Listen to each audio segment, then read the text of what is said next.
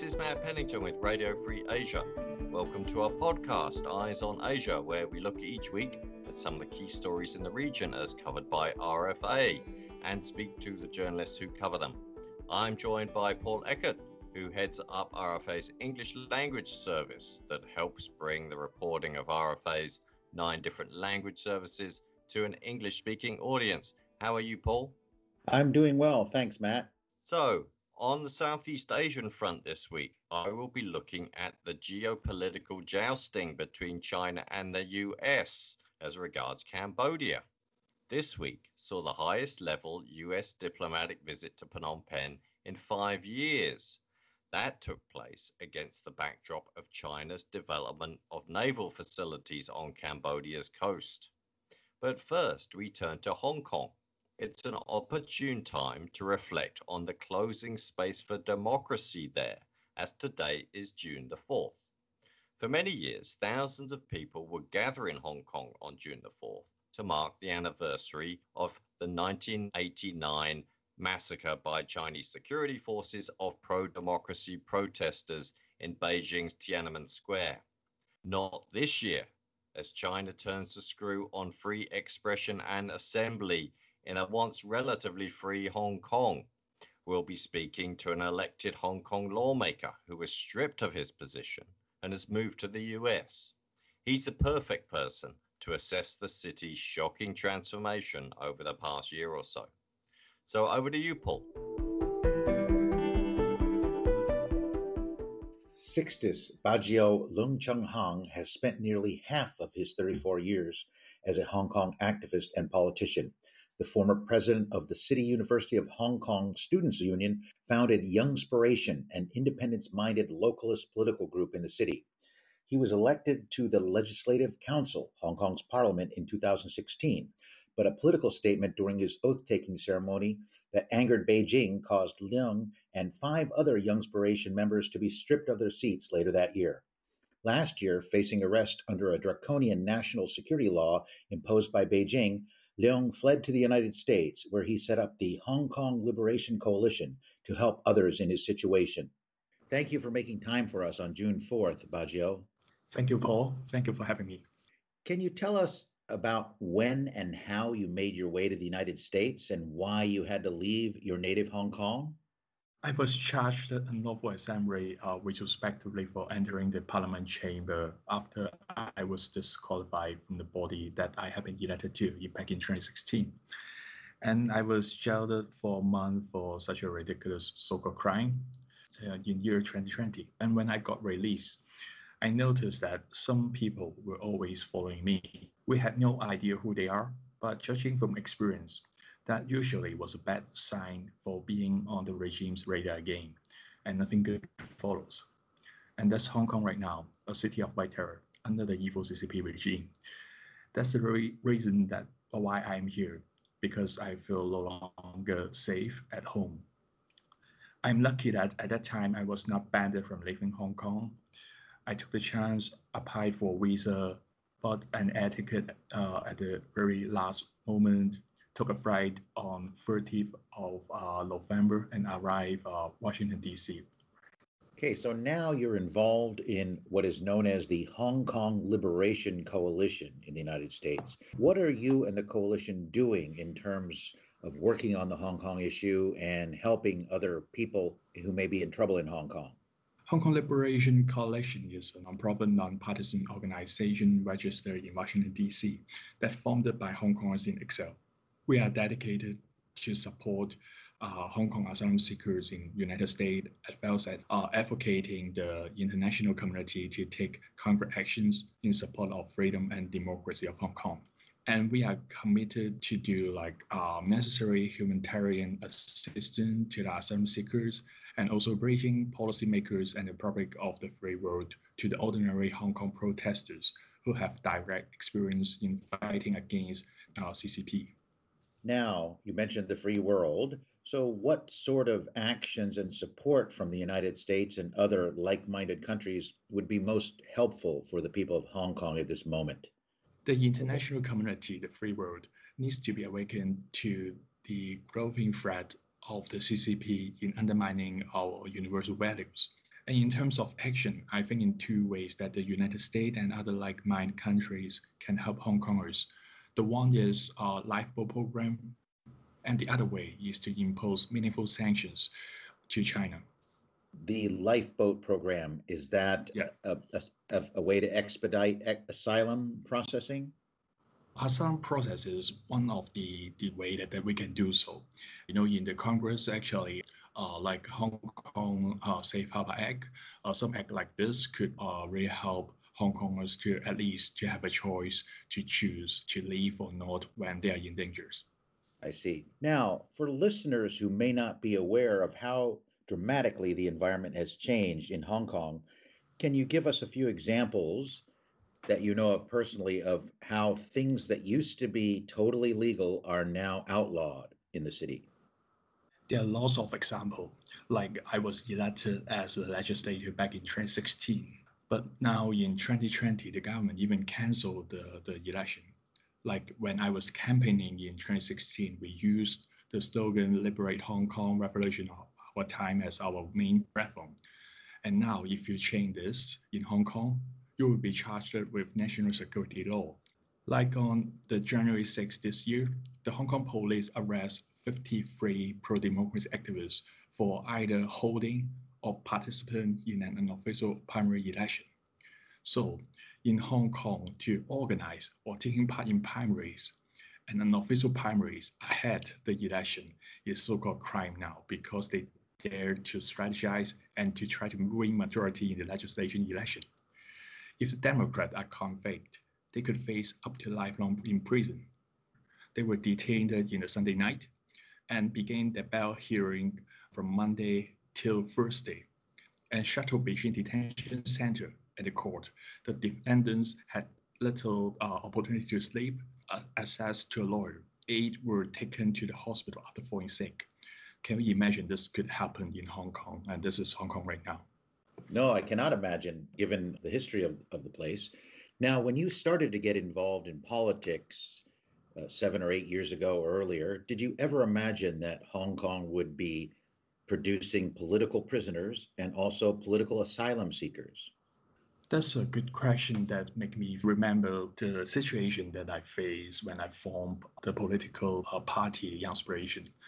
I found Youngspiration after Umbrella Revolution, and at that time, actually, Hong Kongers were facing more or less similar social atmosphere at that time. We were in in the social movement, the occupation, and we failed to gain anything. The point I want to bring out is that I was actually uh, pessimistic at that time as others. I think that Hong Kongers may lose all our freedom if we do nothing or acting too late. And that's the reason why I found the aspiration. And unfortunately, I still failed to change the situation. Well, it happens to be June 4th today, and that's a special day for people around the world who think about Chinese political history. And it's always been a particularly poignant uh, time in Hong Kong. But of course, nothing major was allowed to happen in Hong Kong today. How do you feel when you see the pictures of Victoria Park in Hong Kong empty this year? Uh, of course, I feel angry, but I'm not surprised. tyranny won't stop doing bad things, and CCP will definitely keep pushing. I expect if we fail to do anything, fail to make them to pay the cost, China expansion is and cause of behavior will continue, and that is not only a problem for Hong Kong, not just for Asia, but a looming threat to international order and democracy everywhere. We need actions and pressures to yield results. And finally, we've just uh, learned that Chow Hang Tung, like you, a fellow activist, long involved in democratic politics and especially in remembering Tiananmen, was arrested for, and accused of inciting people to disobey the ban on the services. Do you have any thoughts about that arrest? And you know, the, she was arrested in the morning, real morning at, at morning 7 a.m., far before the event that she told she will join.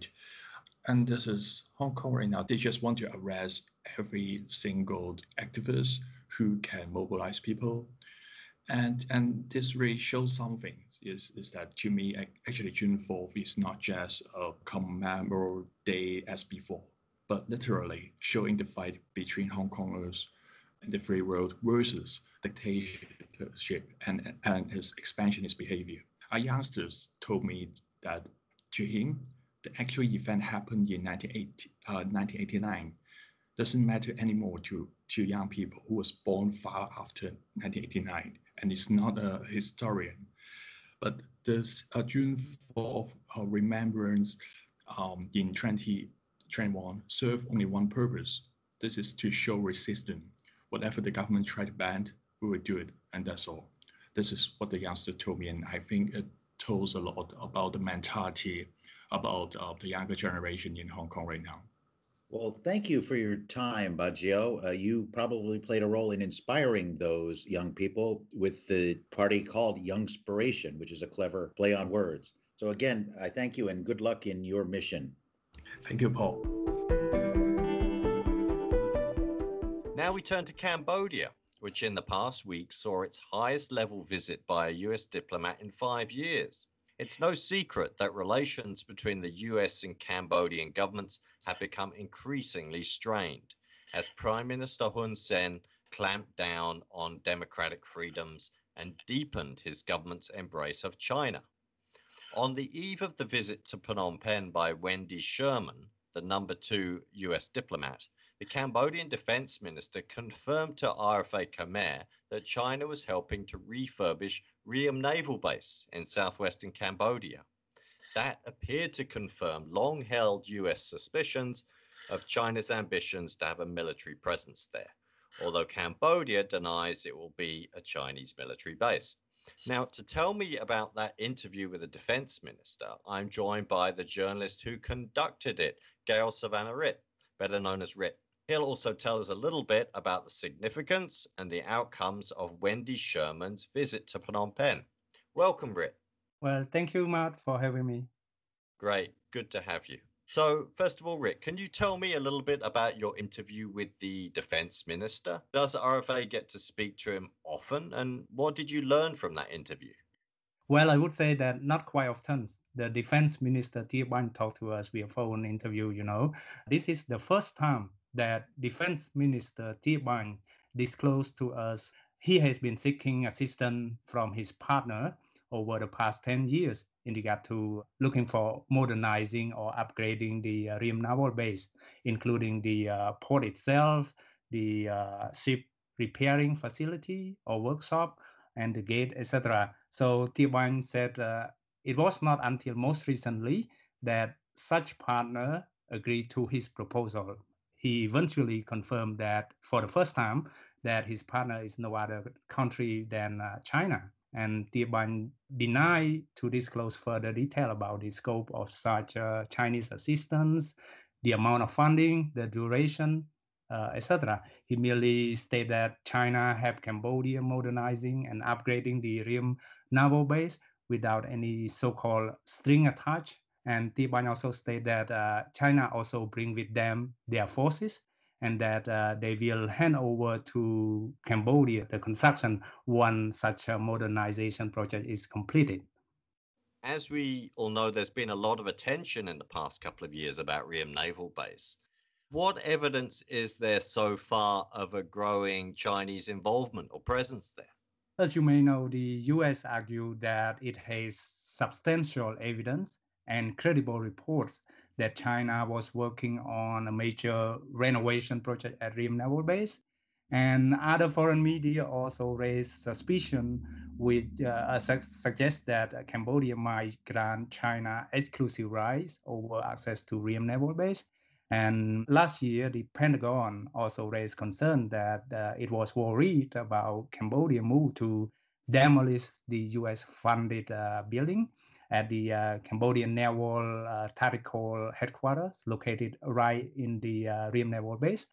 And uh, the U.S. intelligence community in its uh, 2019 report also state clearly that the uh, ruling party, the CPP itself, with a complete dominance of the national legislation, would likely to open the way for a constitutional amendment that could lead to eventually Chinese military presence in, in the country.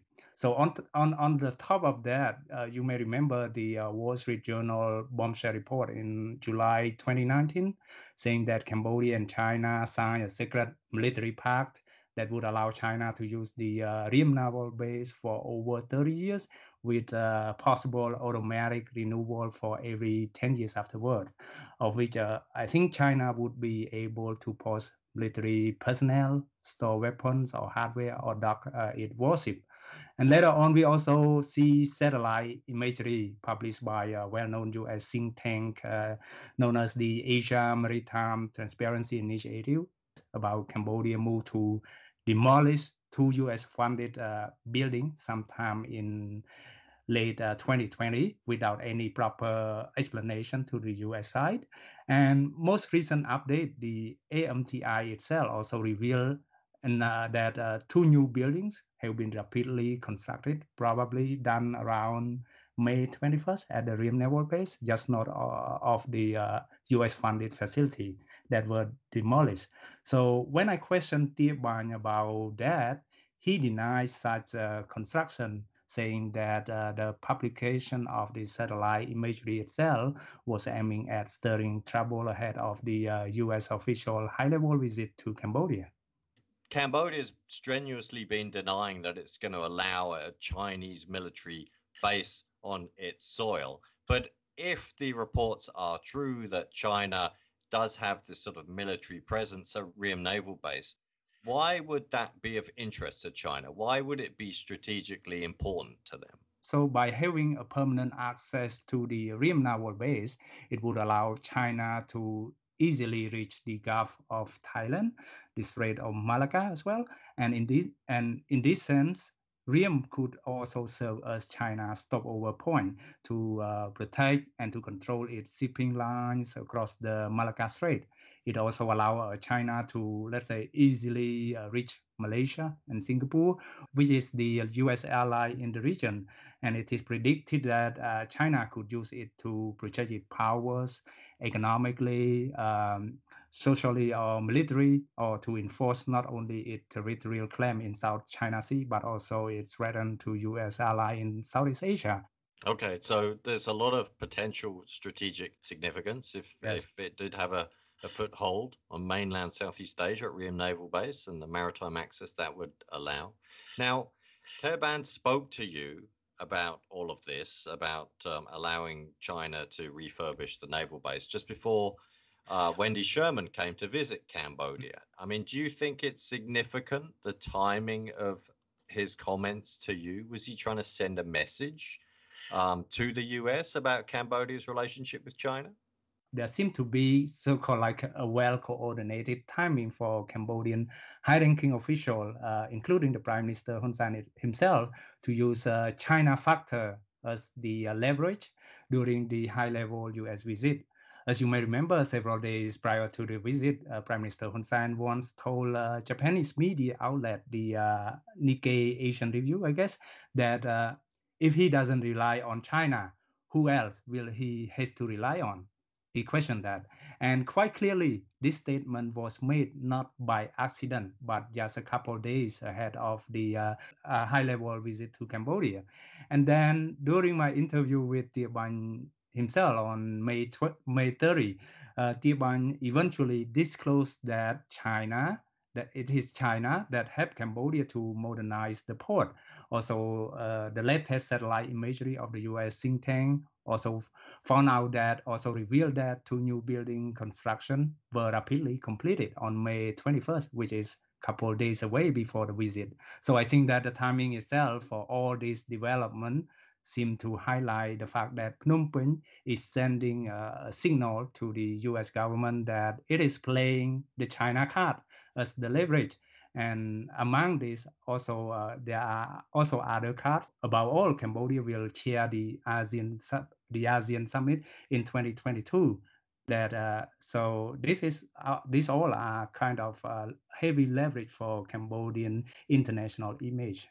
Okay, so tell me a bit about Wendy Sherman's meetings in Cambodia in this past week. Who did she meet, and what did she have to say? U.S. Uh, Deputy Secretary of State uh, Wendy Sherman held a two-hour meeting with Prime Minister Hun Sen, and also in attendance also included uh, Foreign Minister Prak Sokhonn and Defense Minister Tea who I spoke to, and along with a number of other high-ranking government uh, foreign affairs officials. So a lot of issues were raised on the table during this high-level meeting, including the reassurance of the uh, U.S. commitment to Cambodian people, the uh, China factor at the Ream Naval Base and the issue of uh, declining human rights and democracy in Cambodia. So on the China factor, we know that uh, the Ream Naval Base issue emerged, and the U.S. Deputy Secretary of State expressed serious concerns about China military presence and construction of a facility at Ream Naval Base.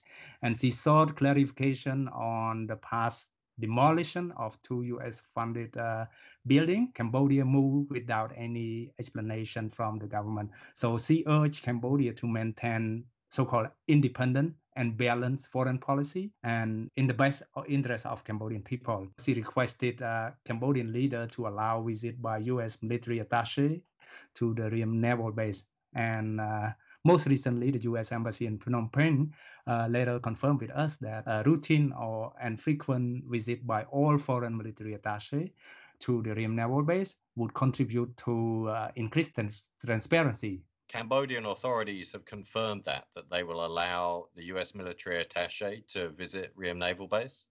That is correct, Matt but uh, we don't know exactly how soon it is and whether it happened on a routine or frequent basis or not. Okay, so there will be some degree of transparency, I guess, in Cambodia's plans at Ream Naval Base. Yes, another interesting development uh, to watch during her visit is definitely her meeting with Mr. Kem Sokha, who is the uh, president of the now dissolved main opposition party C- CNRP. Mr. Kem is uh, still technically under house arrest on a bogus charge of uh, committing treason. So he, his case has not been dropped, and the proceeding has been repeatedly delayed from since 2017 while he was arrested. So the U.S. Deputy Secretary of State uh, Wendy Sherman tweeted after the meeting that she discussed with Mr. Kem Sokha issue of shared importance, including ensuring a peaceful, prosperous, sovereign, democratic future for Cambodia. She also stressed that the U.S. support uh, the Cambodian people above all, their aspiration for democracy, their right to exercise, and their fundamental freedom. Okay. Now, I saw that she called for what you could describe as politically motivated charges against members of the political opposition and journalists and activists right. to be dropped. How was that received in Cambodia, or you know, particularly by the government? The Cambodian side did not uh, mention even a single word about the issue raised by the U.S. counterpart with regard to human rights and democracy, as well as the urging for fair election ahead of 2022 communal election and 2023 national election.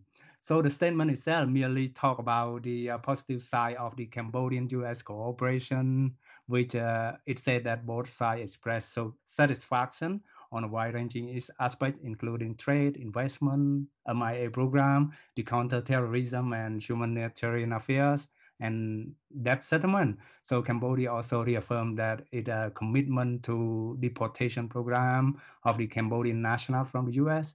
as well as uh, the issue of Ream. It touched a little bit, saying that uh, Cambodia reiterated strong determination to maintain and protect the independence neutrality and sovereignty in both uh, domestic and foreign policy. Okay. So Cambodian government really didn't react to the US calling for Cambodia to respect human rights and allow fair elections. So, what do analysts think about the hope for democratic reforms and allowing space for opposition politicians to take part in next year's commune elections? Do they see much hope of that? Well, uh, following this uh, high-level visit uh, of U.S. official, I tried to talk to a number of uh, political commentator and observer. They basically they told me that they don't specifically see any positive sign in, in, in terms of Prime Minister Hun Sen government uh, would likely return to commitment to democratic reform and opening more space for opposition politicians. One uh, political commentator told me that uh, the use of diplomatic channel diplomatic language or diplomatic means by the US government to press Cambodia for a return to democracy will not work in the present context. He doesn't expect that uh, it will change the mindset of the current Cambodian ruling leaders. Another political commentator, interestingly, said that uh, the return of Cambodian democracy and political space is a sensitive issue for the government and the current uh, ruling party. He argued that this is because of uh, the fact that uh, it related to the maintenance, stability, and uh, sustainability of their power. So he said that the ruling party still need more time to prepare itself to ensure that they are confident enough to win the heart and the mind of the people, to restore their popularity, and to effectively control the country. So for him, he doesn't expect such a reform to occur anytime soon ahead of the uh, 2022 elections, either to the extent of a semblant democracy. Okay, so it sounds like there's no imminent signs that Hun Sen is going to loosen his grip on the country. So, Rit, thank you so much for explaining to us about your excellent interview with Tea Banh and for your coverage of Wendy Sherman's visit to Cambodia. Thank you so much, Matt. Thanks, Rit and Matt, for that look at Cambodia. We will be watching to see whether U.S. diplomatic intervention can help nudge Hun Sen towards political reforms. The prospects don't appear so rosy. Indeed, they don't, Paul. It's hard to see how diplomatic pressure from the West will change Hun Sen's calculus. I mean, he exercised the political nuclear option by outlawing the main opposition party in 2017. Does he care enough about international opinion to make a political compromise at this point? I guess we'll see. Anyway, please join us again next week for another sampling of RFA's coverage. Until then, you can visit our website, rfa.org. Our past podcasts are available on platforms like Spotify, Google Podcasts, and iTunes. Just search for Eyes on Asia. If you've any feedback or suggestions, please drop us a line or attach an audio message. Our email is eoa at rfa.org. It stands for Eyes on Asia. I'm Matt Pennington with Radio Free Asia alongside Paul Eckert. This series is created by Leo Kim and produced by Radio Free Asia. Thank you for listening and please join us again.